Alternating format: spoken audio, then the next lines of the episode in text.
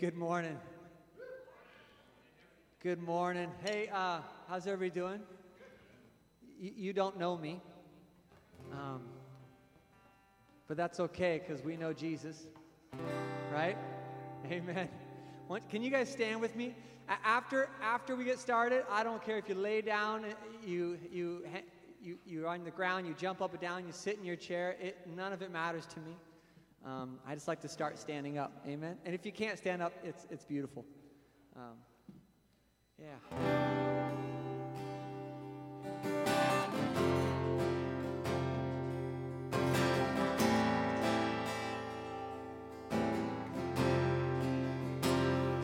Let me pray for us. And like I said, you don't know me, but somehow I'm going to lead you into worship. So there's a place of trust here, isn't there? So I'm going to pray that just God would knit our hearts together this morning.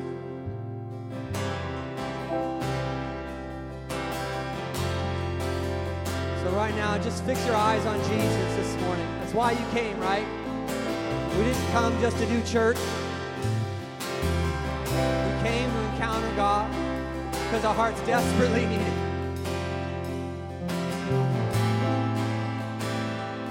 So Father, I just pray for us, God. I give us our hearts to you this morning, God, and our minds, Lord. We can say, God, we're here for you. We're here for you, God.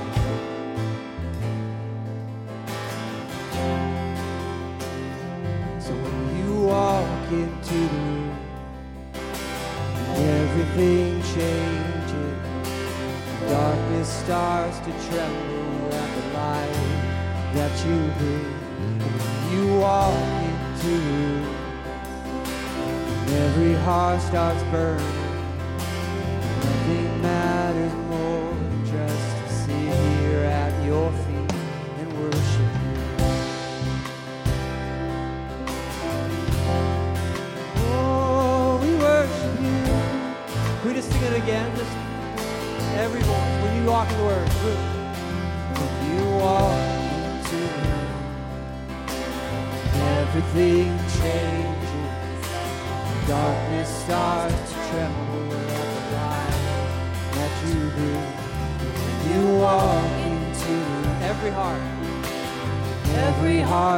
Heart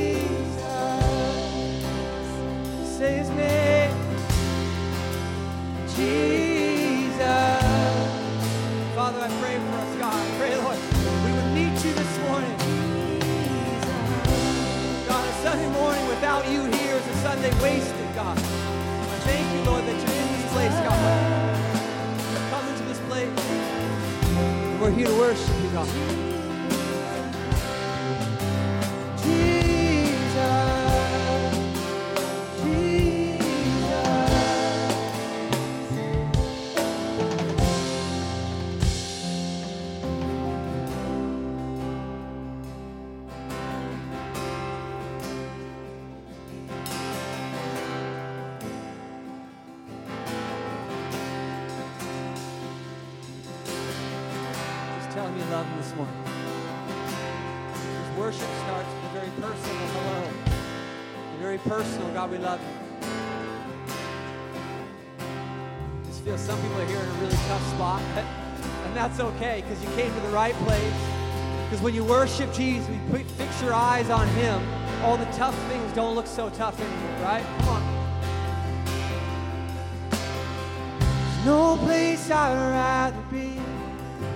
No place I'd rather be. No place I'd rather be. Here in your love. Simple, simple. No place I'd rather be. No place I'd rather be. No place I'd rather be.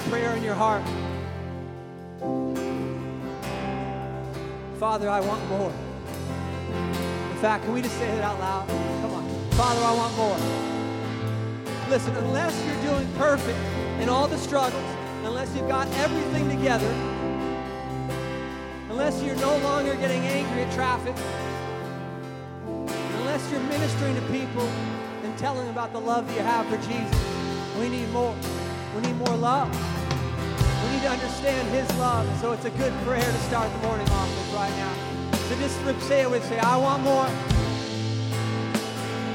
Say, I want more of your love. Say, Father, I need your love. I need your love, God. Father, we just pray for today's service, God. I thank you, Lord, for the message that you're about to release over our hearts, God. May our hearts just be fully tilled and ready to receive the seed of the word today, God thank you, God. We just lift up our praise to you, God. Amen. Amen. Good job. Come on. Can we give a shout of praise? Come on. Thank you, Lord. Thank you, Lord. Amen. Amen. All right, now you guys can grab a seat. You know, it's been a good worship set when your stomach starts hurting. You're like, I either need to do more core or man. Like, it is fun. I'm, I do not okay, never mind. Hi, glad you guys are here. I'm Jesse. I'm just so grateful that you are here. This is my buddy Jesse. Uh, one of the things I absolutely love about the church in Costa Mesa is that there's not 60 different churches, there's one church. Jesse is a lead pastor of another church, and he had the morning off, so I said, Come and hang with us. And so I'm just so grateful that he is hanging with us. Um, yeah, it's fun.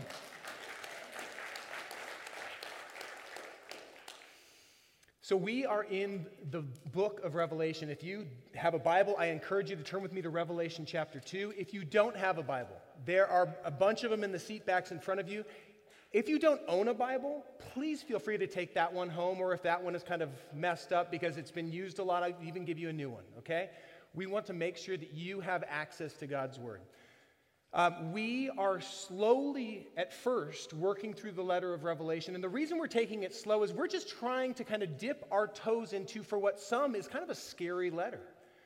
But what we're finding is that rather than being scary, when we begin to realize the heart of what John and ultimately Jesus through John is telling us, is incredibly encouraging. It kind of breathes new life into the way that we're looking at the world, into the way that we look at our circumstances. Now, after the first chapter, which we spent a couple of weeks unpacking, that first chapter we get a glimpse of Jesus. John does, and he kind of he articulates it to us. He sees seven golden lampstands, each of which represents a city in Asia Minor, which would be today modern day Turkey. And John had a heart for those cities. Specifically, he had a heart for the church communities in those cities because he was kind of like the spiritual father of that area. He had been overseeing it, but he was now imprisoned on an island called Patmos, about 10 miles off the shore. And so, as he is worshiping on a Sunday morning, caught up in the Spirit, he gets this picture of these seven golden lampstands, and in the midst of it is one like the Son of Man, radiant, and he knows this is Jesus. And he's brought to his knees because of the holiness of Jesus. And Jesus reaches out his hand. He says, Don't be afraid, John. Don't be afraid of me. Don't be afraid of your circumstances. Get up because I have a job for you. And he invites John to stand up and he says, I want you to send a letter to those seven churches within those seven pagan cities, and I want you to write what I tell you to write. And today, we are coming to the second of those messages that he gives to the city. We're, today, we're looking at the city of Smyrna. So, Revelation chapter 2, beginning in verse 8. This is what Jesus says to the church in Smyrna. To the angel of the church in Smyrna, write These are the words of him who is the first and the last, who died and came to life again. I know your afflictions and your, your poverty, yet you're rich. I know about the slander of those who say that they're Jews, but are not. They are a synagogue of Satan. Don't be afraid of what you are about to suffer. I tell you, the devil will put some of you in prison to test you, and you will suffer persecution for 10 days. Be faithful, even to the point of death, and I will give you life as your victor's crown. Whoever has ears, let them hear what the Spirit says to the churches. The one who is victorious will not be hurt at all by the second death. Now, there's a lot there, and we're going to unpack much of it today. But as we often say here, context is key.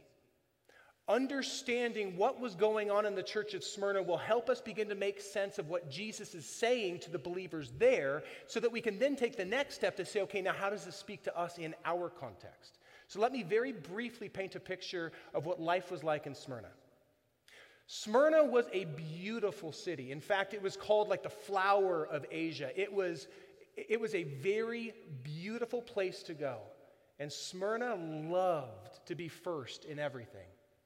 They loved to consider themselves the best in everything. And they, in fact, on their coins, they had stamped first in beauty and size in all of Asia. Super humble city, right? They loved to be first in everything, but one of the things that they absolutely, well, the other thing that they were really proud of, besides simply being first in everything and being bigger than everybody else and being more important than everybody else, the other thing that they loved to be uh, kind of celebrate was the fact that they had once died as a city about 600 years before Jesus was born. They, they were destroyed as a city, and they were reborn about 300 years later. 300 years before Jesus was born. And so when Jesus writes these words, they might take on a different tone to the people living in Smyrna. These are the words of him who is first and last, who died and came to life again. Okay? Remember, Jesus knows them. He knows about their city. He knows their circumstances. And so now listen to the words that Jesus says to them. Moving on to verse 9. I know your afflictions and your poverty. I want to lean into that first word. I know your afflictions. Can we, can we throw the, the actual word up there? The word afflictions is the Greek word thlipsis. It literally means pressure, or, pressure, or more, uh, you know, more literally crushing pressure. I know the crushing pressure that you endure on a daily basis. Well, where was that cr- pressure coming from? What was the source of that pressure? We know of two things in particular that were a source of crushing pressure there in Sardis. The first thing that was a source of crushing pressure was the community around them absolute nationalistic pride in being a city that is part of the Roman Empire. They loved being a Roman city. So much so that if you walked through the city, you would find temple after temple after temple that were built to dead Roman Caesars.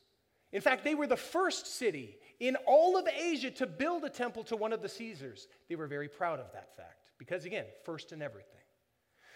Later on, around the time when Jesus began his public ministry, they made an attempt to win the right to build a temple to Caesar Tiberius. You had to actually kind of, it's kind of like holding the Olympics, right? Like you have to put in your bid. Can we do it? Here's the reasons why. And they won. They beat out seven other cities to be able to build a temple to Caesar Tiberius. But it wasn't enough just to build one temple. They built one to him, they built one to his wife Livia, and they built one to the Roman Senate. They just wanted to show Rome how proud they were to be a Roman city. And so you can imagine, given their nationalistic fervor, you can imagine the kind of pressure that Christ followers would feel when they refused to worship Rome. And when specifically they refused to go into the temple, take that pinch of incense, throw it on the brazier, and say, Caesar is Lord. Your little incantation that says, I claim my allegiance to Caesar Domitian. So there was that pressure. But there was pressure coming from a different angle, one that's kind of surprising when you think about it. You see, there was a Jewish contingent there in uh, Smyrna that they were given some freedoms by the Roman government not to have to take that pinch of incense and throw it on the brazier because they served one God. They had been given permission by the Roman Senate not to do that. They were also given permission by the Roman Senate not to send their children to fight in the military for Rome. The Jews appreciated the freedoms that they had, their, their freedom of religion, but they knew that it was something that was tenuous at best, that it could be removed, revoked by the Roman Senate at any point for any reason. And so, as you begin to have Christ followers, who are viewed by Rome as simply an offshoot of Judaism begin to say, No, we won't bend a knee to Caesar. No, we won't take the pinch of incense. No, we won't worship him as Lord. The Jews began to go, Oh my goodness, they're going to upset Rome. We're going to lose our freedom. And so some of the Jewish worshipers there in the city of, of Smyrna began to tattle on Christians, began to turn them in. Ultimately, they, in order to protect their own freedoms, were willing to re- revoke other people's freedoms. And this is why, about the second half of verse 10, we read, I'm sorry, the second half of verse 9, we read Jesus saying, I know about the slander of those who say they're Jews, but they're not. They are a synagogue of Satan. Why would he call them that? Because they are doing Satan's work for him. They are going out and trying to get Christians in trouble in order to protect their own freedoms. Pressure coming from both ways. And because of these, this dual pincher pressure of political pressure as well as religious pressure, we can begin to understand why people living in Smyrna, a city that was wealthy, nobody in Smyrna should have been poor. But for Christians living in, in Smyrna, they were poor. This is why he says, I know your poverty, even though you're rich. They were rich in him, but they were impoverished there because following Jesus cost them greatly. It cost them jobs. If they were business owners, it cost them business because Roman citizens and Jews alike would, would kind of say, We're not going to shop there. If you, if you refuse to do these things, then we are, we're going to refuse to give you our business. They, they had pressure from the society around them. And yet they were unwilling to bend a knee, they were unwilling to give in.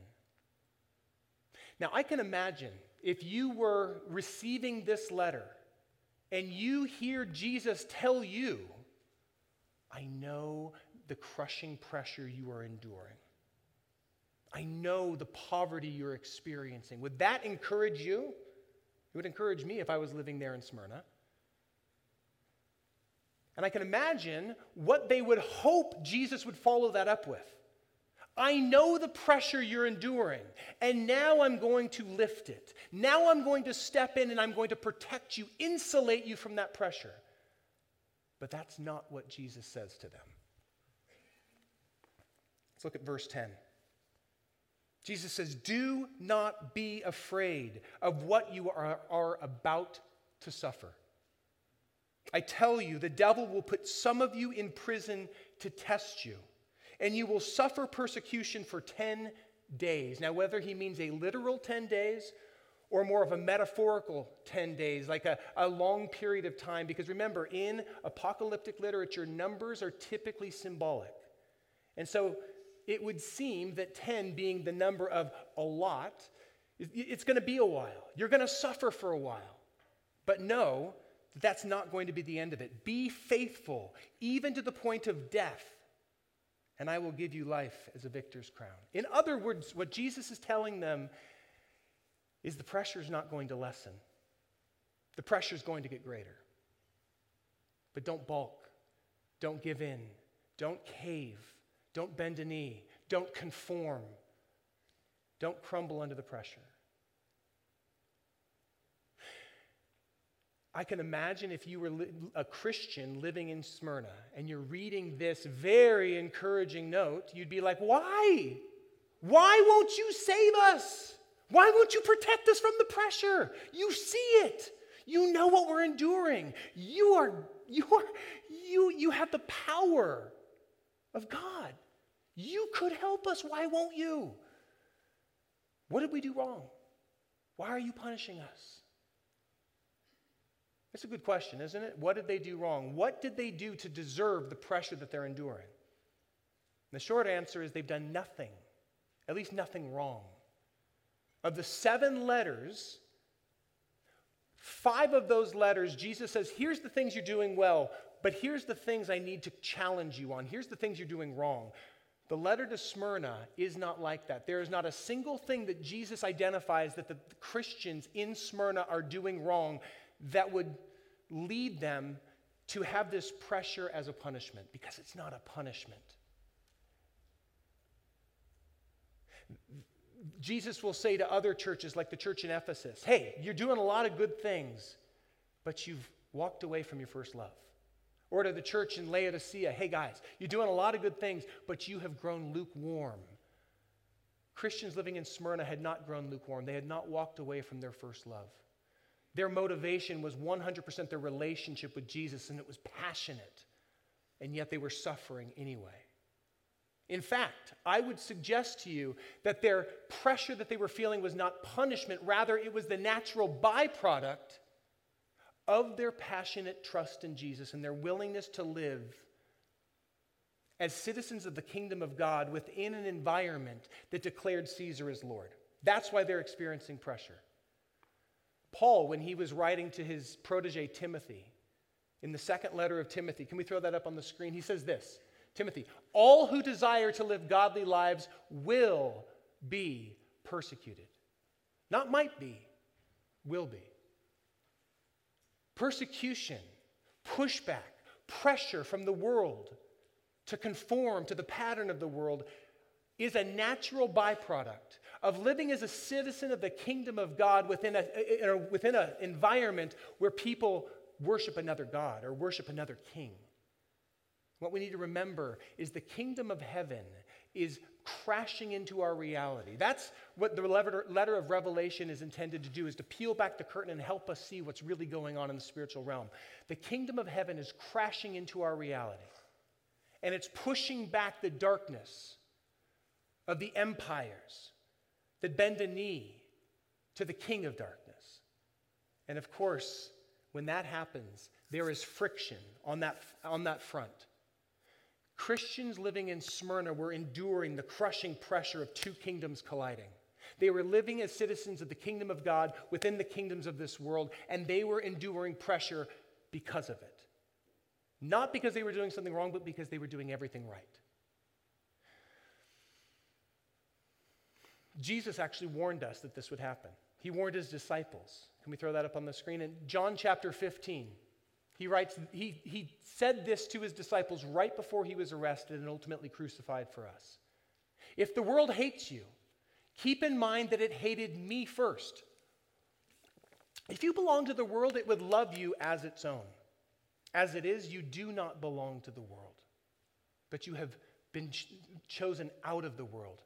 That is why the world hates you. Remember what I've told you. A servant's not greater than his master. If they persecuted me, they will persecute you as well. Jesus was well aware that as you, if you live as a citizen of the kingdom of God, persecution is the natural byproduct of that because you are living as light in the darkness. And those who are living in the darkness don't like the light. You don't believe me? If you got a teenager living in your home, go flip the lights on when they're fast asleep. See how much they appreciate that. Now, I do want to clarify something. I, my life group on Wednesday night, a couple weeks ago, Jamie, who's in my life group, asked this really, really insightful question. She says, Eric, you've been talking about persecution a lot. And I'm just curious what you mean by that. Like, in what ways do you think we're being persecuted as a church in America?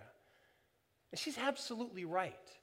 I mean, when you consider the kind of persecution that people have been enduring for the last 2,000 years, and particularly over the last 100 years around the world, we may be feeling uncomfortable, but we're not experiencing the kind of persecution that leads us to lose jobs.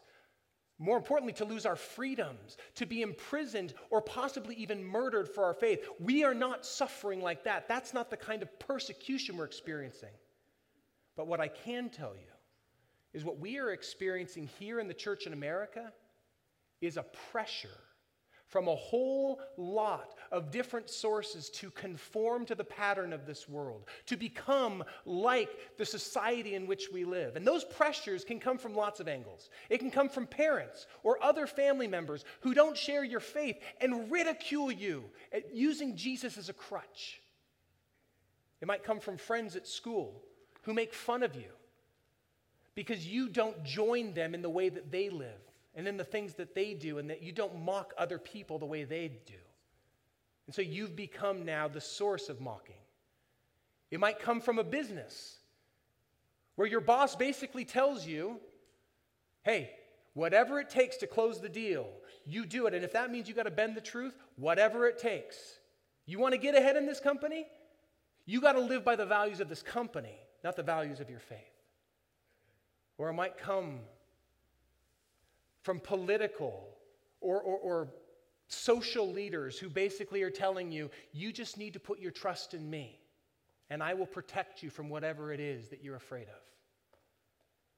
It might even come from social media or from influencers, whether they be sports stars or, or, movie stars or people who have nothing but a video channel that they like to show. And, and, and they are influencing us nonetheless and telling you this is what is worthy to be celebrated. This is okay. In fact, this is more than okay. This is worth celebrating. I got to remind you what we celebrate becomes the norm. And so, as our society begins to celebrate certain things, regardless of whether or not they correspond with the heart and the values of our God, there will become an incredible pressure to not only accept, but to celebrate that.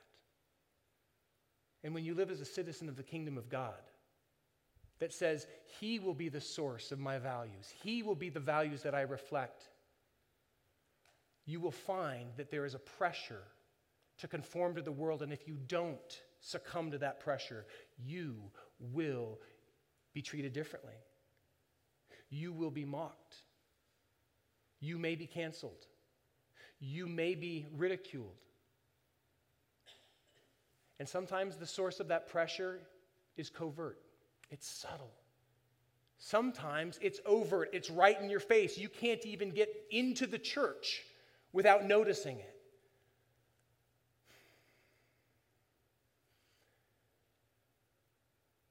And what we need to remember today is that Jesus stands in the midst of it and goes, I know you're experiencing pressure. Don't give in. Do not conform. I forgot where I was going with my notes, so hold on one second. This is what I wanted to remind us. It might be really easy for us to begin to look at the sources of that pressure, the people. Whether they be people that are in our own life, in our own families, in our neighborhoods, in our spheres of influence, or people that are public figures out there, politicians and newscasters and other personalities. The pressure might be coming from those individuals or from entire groups of individuals. But I want to remind you that behind that, they are not our enemy. Behind that stands an enemy that we can't see, but is our true enemy nonetheless. Again, the whole point of Revelation, the whole point of apocalyptic literature is to peel back the curtain so that we can glimpse in the spiritual realm what is really going on so that we can be prepared and so we can keep our eyes focused. And so I want to remind you that the people out there, even people who are clamoring and celebrating things that we, that, that God does not celebrate, they are not our true enemy. They are image bearers of God, even if they don't know it. But we have an enemy. And so, can we throw up Ephesians chapter 6 here? Paul, again, writing to the Ephesians, there in one of those seven cities, writes this Our struggle is not against flesh and blood but against the rulers, against the powers, against the world forces of this darkness, against the spiritual forces of wickedness in the heavenly places. That spiritual enemy has a name Satan, the adversary. And Jesus acknowledges that Satan is working overtime, even there in the city of Smyrna and here in Costa Mesa to distract us and to get us to begin to pick one another apart. But he's the true enemy. And so we read in verse 10 Do not be afraid of what you are about to suffer. I tell you, the devil will put some of you in prison to test you. You might be thinking, the devil? Like, if, if we had a video camera of what was going on in the city of Smyrna, we wouldn't see the devil we would see Roman soldiers rounding up Christians who refuse to take the pinch of incense and worship Caesar as Lord, and you'd have some Jews who are cheering them on. But where would Satan be? Satan is working behind the scenes. Satan is encouraging, is stirring up dissension, is whispering in people's ears, bringing accusation, bringing allegation. He is and anybody who joins him in that effort is ultimately doing his bidding. He is our true enemy. And I love what one commentator said about his goal because we are not his focus. Jesus is. We're, we're small fry. We are simply a means to an end, and the end for Satan is to thwart what Jesus is trying to do. Can we, can we throw that quote up there? This is from a, a, guy named John White. He said, Satan's supreme object is to hurt Christ and Christ's cause. You personally are of no interest to him. It is only as you relate to Christ that you assume significance in the enemy's eyes. You know why you're experiencing pressure? Do you know why the enemy comes after us? Because he is trying to hurt Jesus. And I know this to be true. You want to hurt me? Hurt my kid. That hurts me. You want to make me mad? Hurt my kid. The enemy is after us. And we're, gonna, we're going to see that really on display when we get to Revelation chapter 12. We're not there yet. But we are going to see that we have an enemy who is working overtime to distract, to disrupt. Jesus is working out the, the inbreaking of his kingdom to divide Christ followers one from another, to get us focused on secondary issues so that we stop being ambassadors of hope, stop radiating hope into this world. And so we are under pressure, just like Christ followers in Smyrna. We have an enemy who's working overtime to thwart us, just like Christ followers in Smyrna. And it might be easy to get overwhelmed, discouraged, even scared. And Jesus speaks to them and he speaks to us and says, Do not be afraid.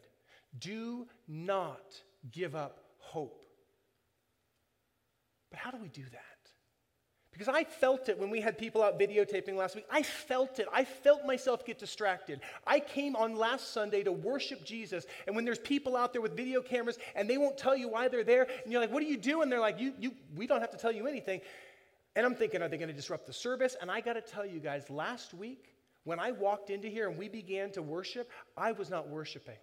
I was hyper fixated on my circumstances. What am I going to do if they walk in and disrupt the service? What's going to happen? Why are they videotaping? Are they trying to get us in trouble? Did people walk in without face masks? Is that even the issue here? What's going on? And I'm freaking myself out. And I realized in that moment I had taken my eyes off of Christ and I was placing them onto my circumstances. And maybe it's not the same for you, but maybe today you're having a hard time hearing what I have to say because your eyes and your focus are on your circumstances and they're scary, so you're overwhelmed by it. And Jesus seems really small, and your circumstances seem really, really big.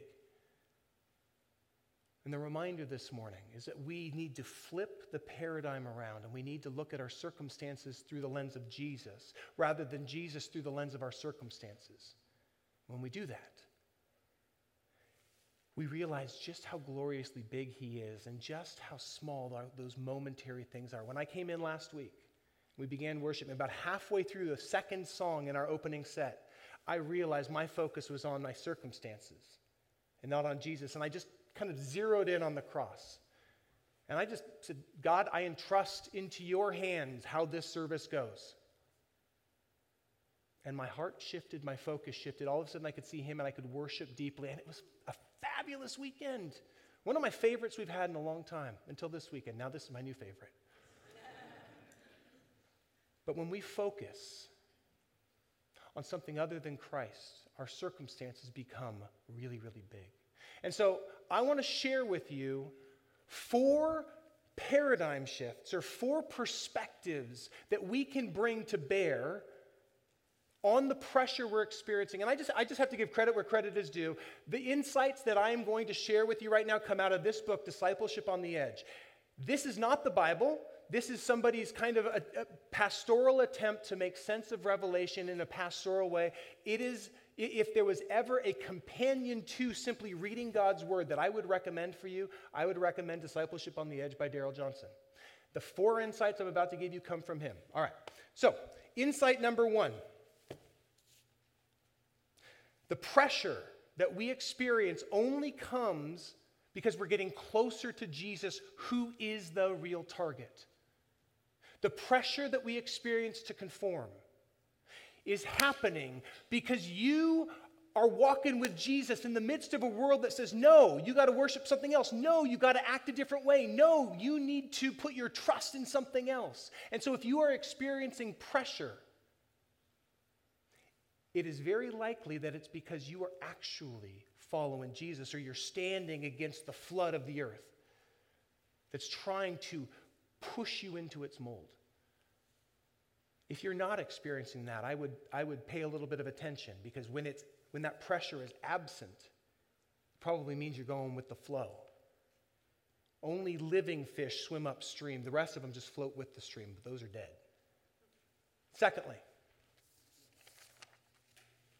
while the pressure might be painful, it is also purifying. Think about a, a lump of coal and a diamond. Both are made of exactly the same thing. The difference between a lump of coal and a diamond is a diamond has undergone extreme pressure and extreme heat, and that pressure has forced it to restructure itself, and it's burned away all the impurities, and what is left is something that is infinitely more durable and more capable of reflecting the light than a lump of coal.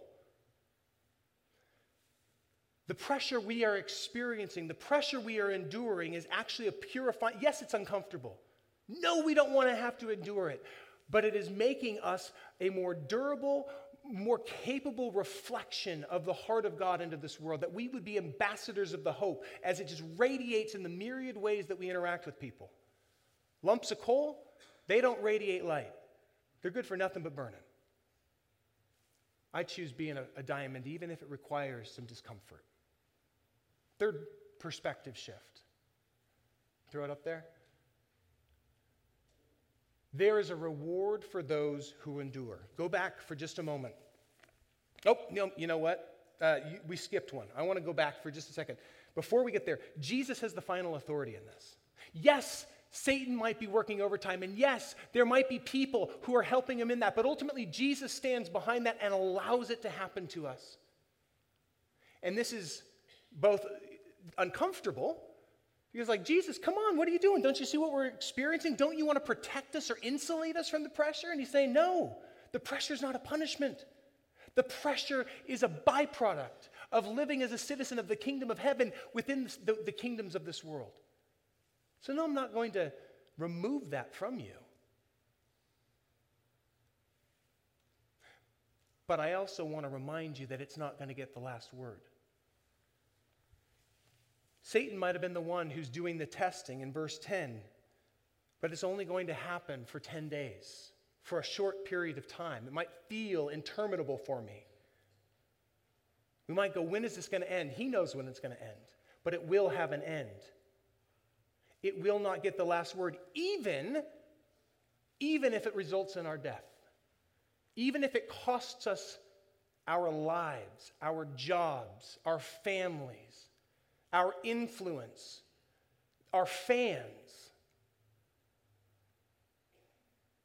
It will not get the last word. I love the words of Darrell Johnson from this book, Discipleship on the Edge. He says, Though our endurance might be tested to the limit unto death, there is a limit to the test.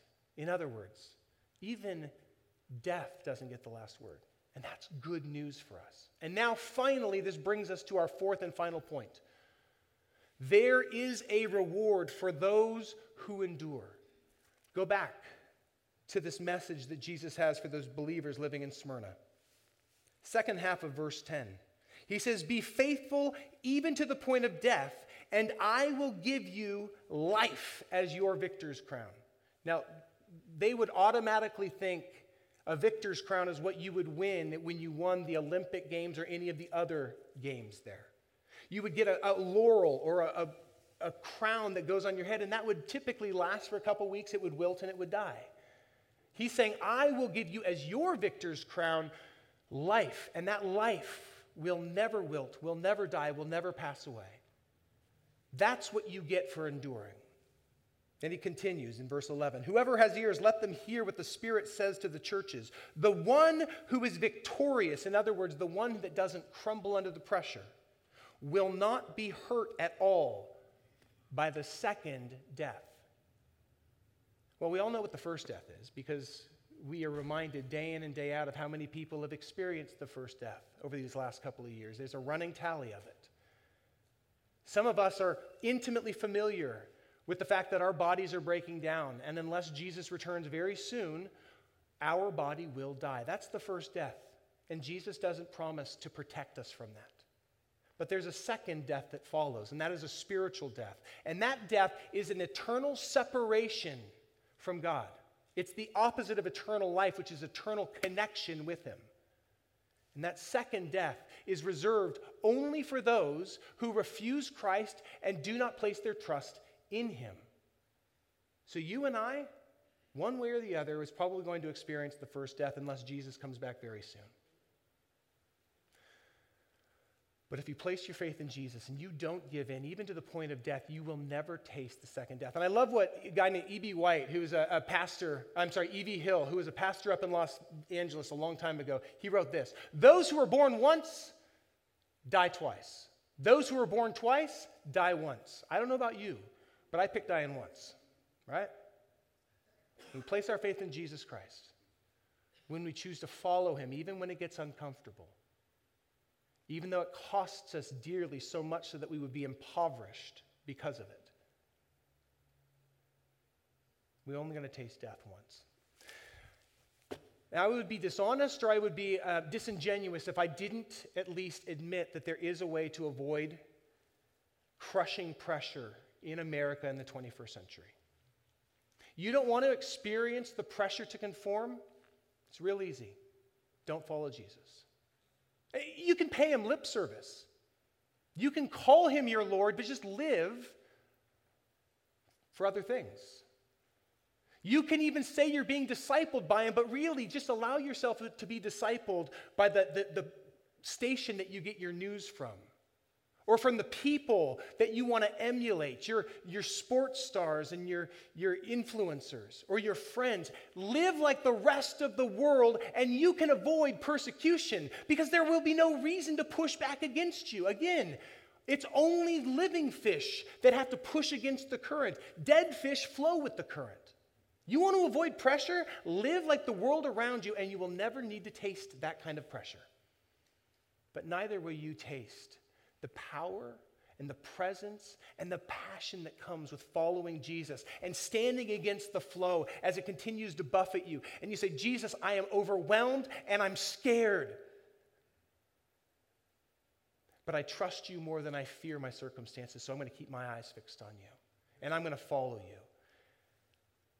There's something absolutely liberating and life giving when you stand in the firmness of your faith against the very things that you fear and you realize that they don't have any teeth and that the worst that they can do to you is affect your finances or affect your, your comfort or even just take your life, but they can't touch your eternity. There's something liberating about not having to live overwhelmed by fear. And I think that there's a lot of us who have been living overwhelmed by fear. I think that there's some of you who are watching at home right now who have been living overwhelmed by fear and it has been shackling your freedom. And ultimately, I just want us to, this morning, as I invite Jesse and the worship team to come back forward, I want to invite us to fix our eyes back on Jesus, the author and perfecter of our faith, who for the joy set before him endured the cross disregarding its shame. And ultimately, he overcame death and he sits down at the right hand of the throne of God and he tells us, as, as we read in chapter 1, you don't have to be afraid because I hold the keys to death and Hades. You don't have to be afraid of what this world is throwing at you because I am with you and I am greater than anything you are going to encounter. So take your eyes off of your circumstances and place them onto me. Trust me, follow me, and we will overcome. That's our prayer. That's my prayer for us today. So if you bow your heads, I'm going to I'm going to just pray for each of us that is feeling overwhelmed. Father God, I am grateful for the reminder that you are not far off that we don't have to do things to try to get your attention. You're right here and you know exactly what we're going through. You are intimately familiar with the crushing pressure that each of us are enduring. You know what it has cost us to follow you, or what it would cost us to follow you if we chose to do so.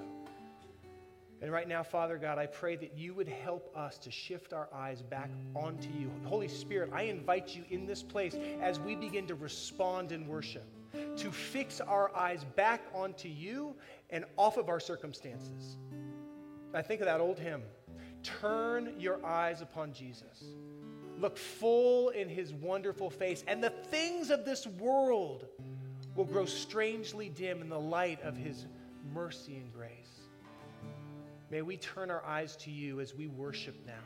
May we bring the things that have been overwhelming us and lay them down. And even if that means coming to the front here and just kneeling down, or maybe it just looks like taking our hands and opening them up as if we're holding out as an offering the very things that have been scaring us, the very things that we've been asking for and, and, and waiting for an answer to. We bring them to you because we know you are here, we know you are near. And we know that you are greater than anything that we face. To you be the glory, Jesus, in your holy name. Amen.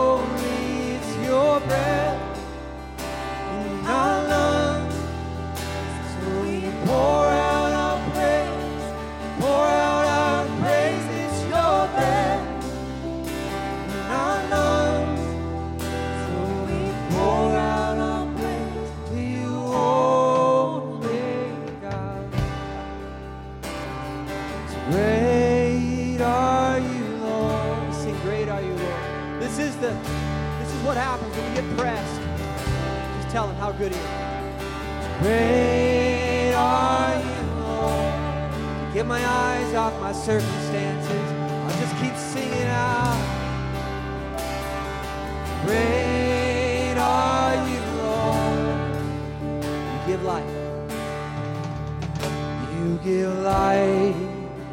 You are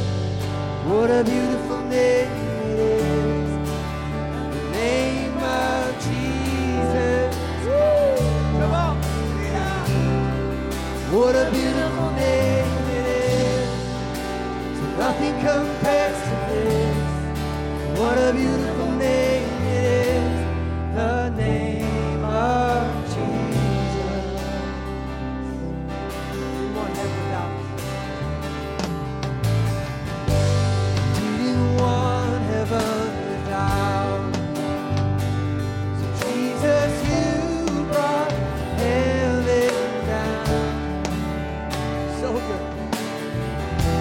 Sin was great, but your love was great.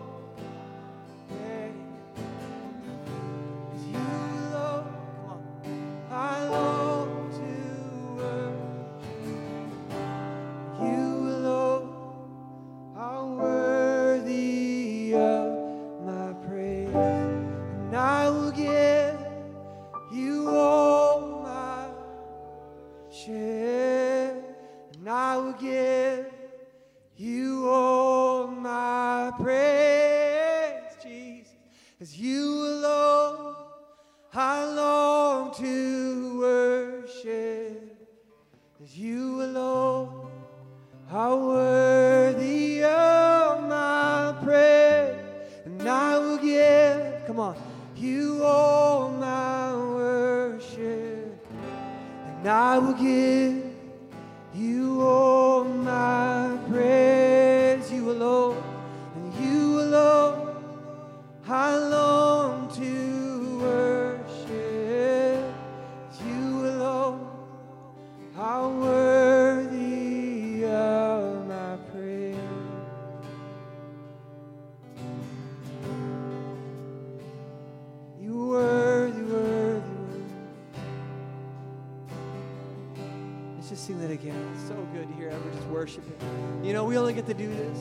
once a week.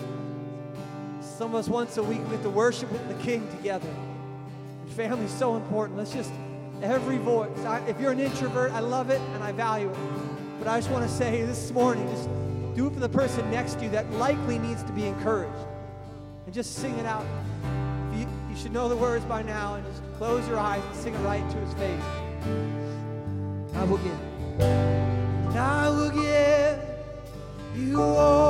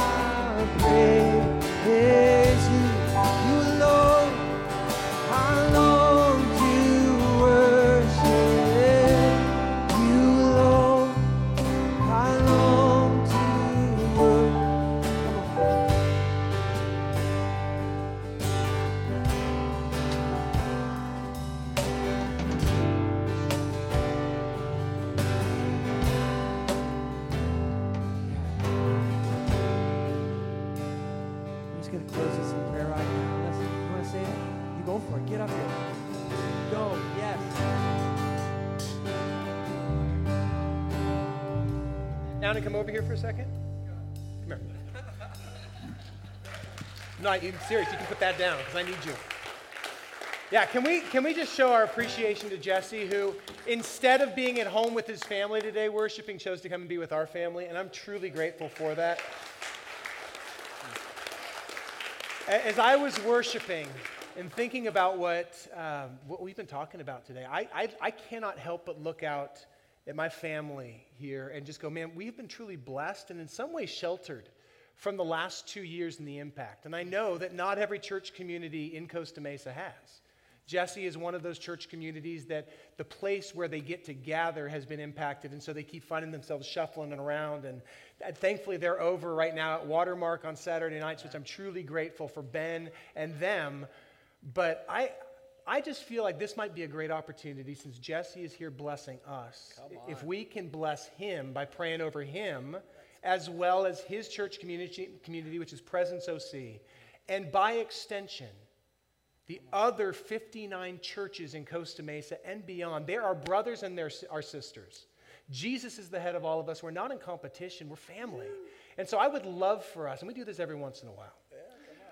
I'm going to invite you in a moment to come forward and lay hands on Jesse. And you may be praying for him and his church community, or you may know a pastor and a church community right around you that you feel put on your heart. Pray for them. But it, for just a moment, can you just tell us a couple of ways we can be specifically praying for you, your family, or your church family? Our family just needs Jesus. They got a lot of kids, and so my family just honestly just just command the blessing of the Lord over it. It's so good.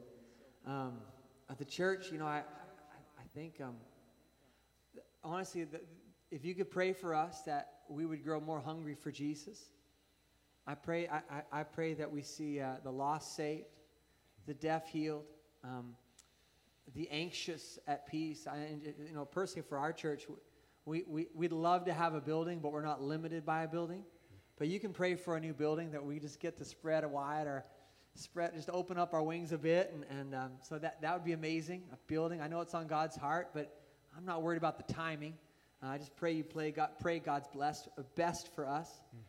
And then um, honestly, yeah, just I'm like you guys. I, I, I just want to walk this out with the fullness of Christ in me. And so if you can just pray that our church just gets every bit of God that we that He wants to give us. And so is that good? That's great. Can we do that? All right, Oh, Justin, I you're going it. right down there in the middle. For those of you who feel comfortable, come around, surround him, and we are going to pray all together out loud at the same time. Jesus makes sense of it. You may be praying for Jesse and Presence OC. You may be praying for another church community, whether it's here in Costa Mesa or beyond. It doesn't really matter because God loves every single one of them. And let's just pray now as a family.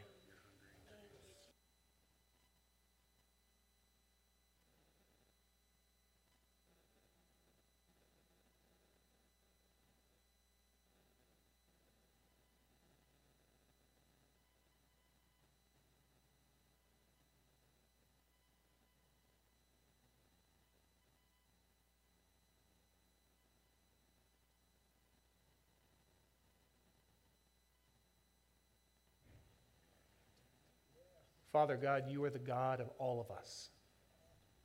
Lighthouse, Presence, Grace, Rock Harbor, Newport Mesa, The Crossing, St. Andrews. There are so many iterations of your family.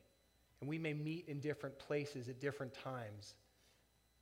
But we all worship one God. We all serve you, and you are the Lord of all of us, and you have been guiding each of us through this season. I thank you for the ways you have provided for each of us. I thank you for the ways that you have protected each of us. I thank you for the ways that you have glorified yourself, even in the midst of the discomfort, for the ways you've revealed yourself in it. And we right now want to lift up Jesse and his family, their kids by natural birth, the kids that they have adopted, we lift up presence, and, and his prayer is my prayer for Lighthouse that your spirit would be free to guide our time. That we would not just come here to learn about you, but we would have an encounter with you, so that when we leave here, we leave with you. And we get to be your ambassadors of hope as we, like diamonds who have been pressed, now get to reflect and radiate your life into the darkness. So, God, I pray that you be glorified in everything as we, your kids, now go and be the church beyond the walls of this place. Jesus, in your holy name, amen. amen. Lighthouse community, I love you guys. Have a wonderful week. If you have prayer requests, you can email them to Pastor at Lighthouse Community or you can drop them in the bucket back there. If you want to give, you can give either online or there. Have a wonderful week. We'll see you soon.